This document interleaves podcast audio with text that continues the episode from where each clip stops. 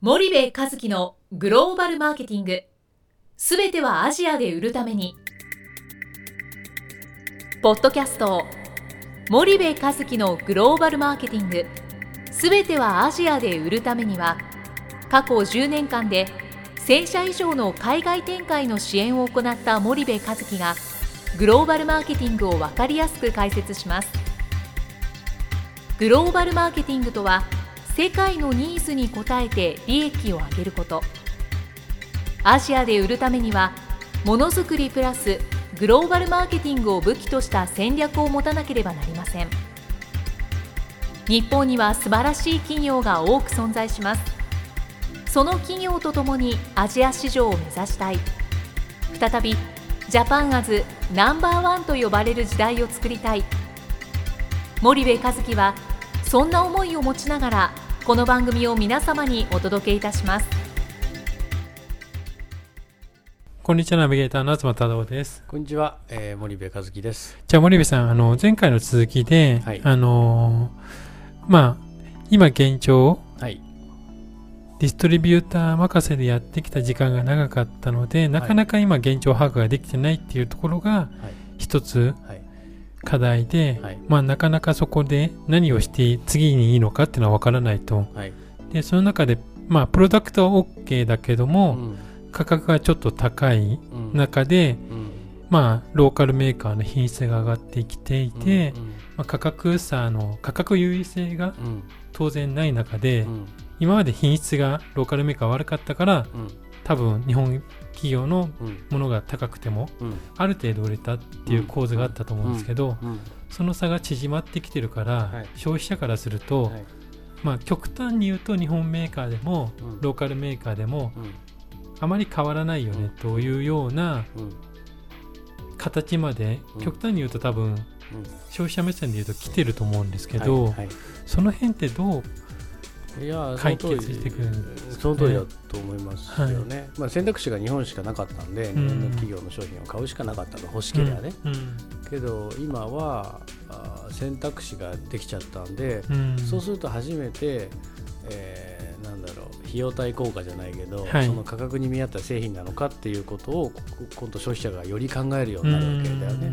競合がいないとそんなことは考えないよね。うん。欲しいか欲しくない比か。較対象がないって比こと較対象がないはいはい。なのでそこがまあ苦しみの根源というか、あのうんそんなことなんですけどね。うん。でそうすると、うん。まあ B2B なんかはそうだったと思うんですけど、うん。家電であって韓国とサムソンとか、うんうん。まあ中国のハイアールとかっていうのははい。あまりね競合と思ってなかった感があるじゃないですか、はいはいはいでそうすると、おまあ、B2C でもうん。同じような構図がうん。描け描けてるけどそれにあまり注力してないんですか、まあ、そうですね。B2 B2C のはい。いわゆる家電エレクトロニクス系でまあもう起きちゃったよね。はい。もうはっきり言って負けたよね。B2B は B そうですね。あのまあ B2C エレクトロニクスで,、はいはい。で、えーそれはもう完全に負けましたと。はい。で、えー消費財メーカーいわゆるえー日用消費財、うん食品、うんうん。えー日用品はい。の消費財メーカー、B2C のねそれはその B2C エレクトロニクス家電系のそのいわゆる事象を、はい。まあ、対岸の火事と思っている傾向がまだ強いんだけども、えー基本的にはあのもうあれだよね、えー同じことがあの消費財でも起き始めてるというところだと思いますけどね。じゃあそこに手を打っていかないとうんやっぱそういった現象は最終的には。決定だとなると起きちゃいますよね。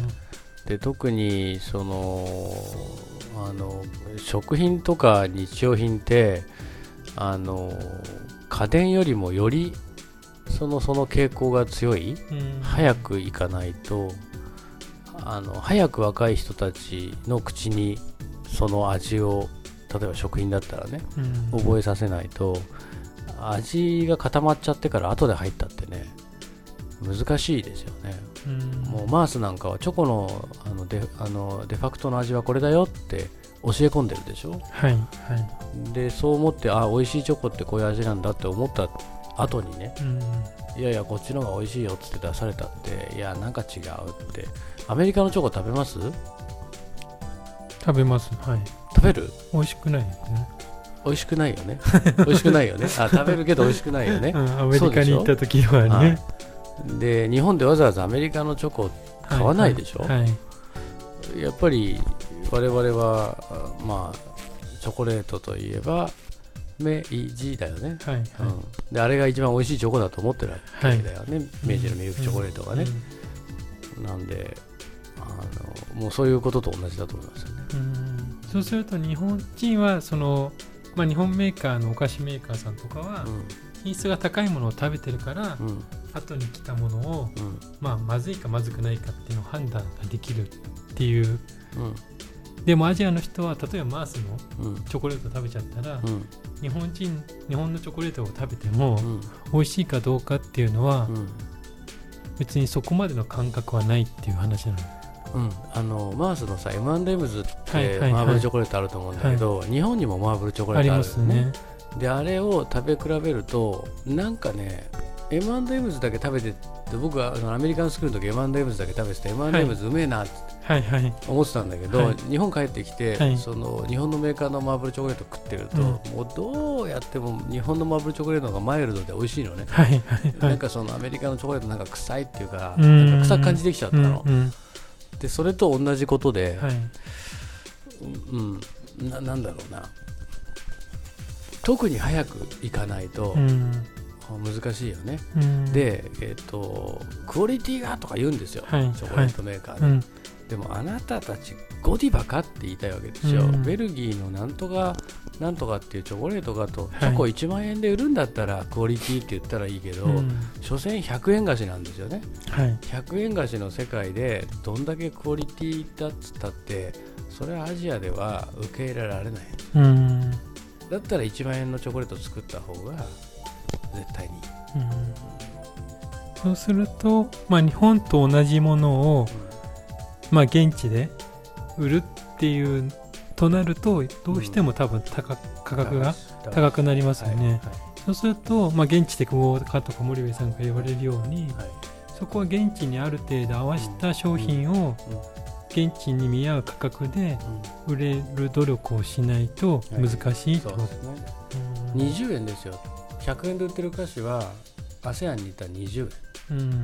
だって下手したら100円であのご飯が食はいはい。べれる僕らが行くようなローカルレストランは無理ですよ、うん。ローカル屋台は無理ですよ、はいはい。僕らが行く屋台と彼らが行く屋台って2つあるじゃないですか、そうですね。日本人は屋台で食ったうん。現地の人たちとって言ってるんだけど、周り見てみると外人しかいなくて、はいはいいやそれは外人用の屋台だと、はいもう本当にローカルのうん。住宅街の中にあるあの近所のおばちゃはいんがはい料理出すような屋台はうん。100円でご飯食べれるでしょ、うん。で100円でご飯食べれるのに100円の菓子買うかって買わないでうすよね、ん。でそうすると菓子の相場が15円から20円なんですよはいはいはい。ASEAN だと。うん。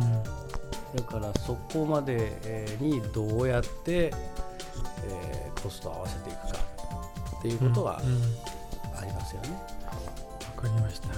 じゃあちょっと今日はお時間が来てしまったので、ここまでにしたいと思います、はい。森部さんありがとうございました、はい、ありがとうございました。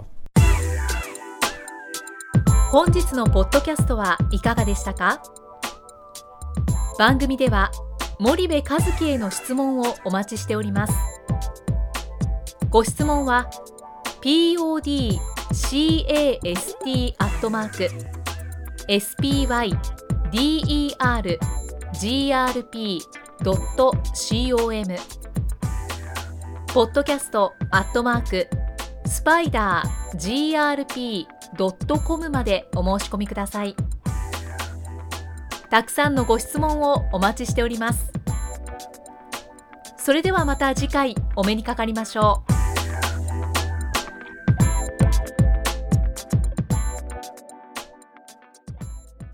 森部和樹のグローバルマーケティングこの番組はスパイダーグループの提供によりお送りしました。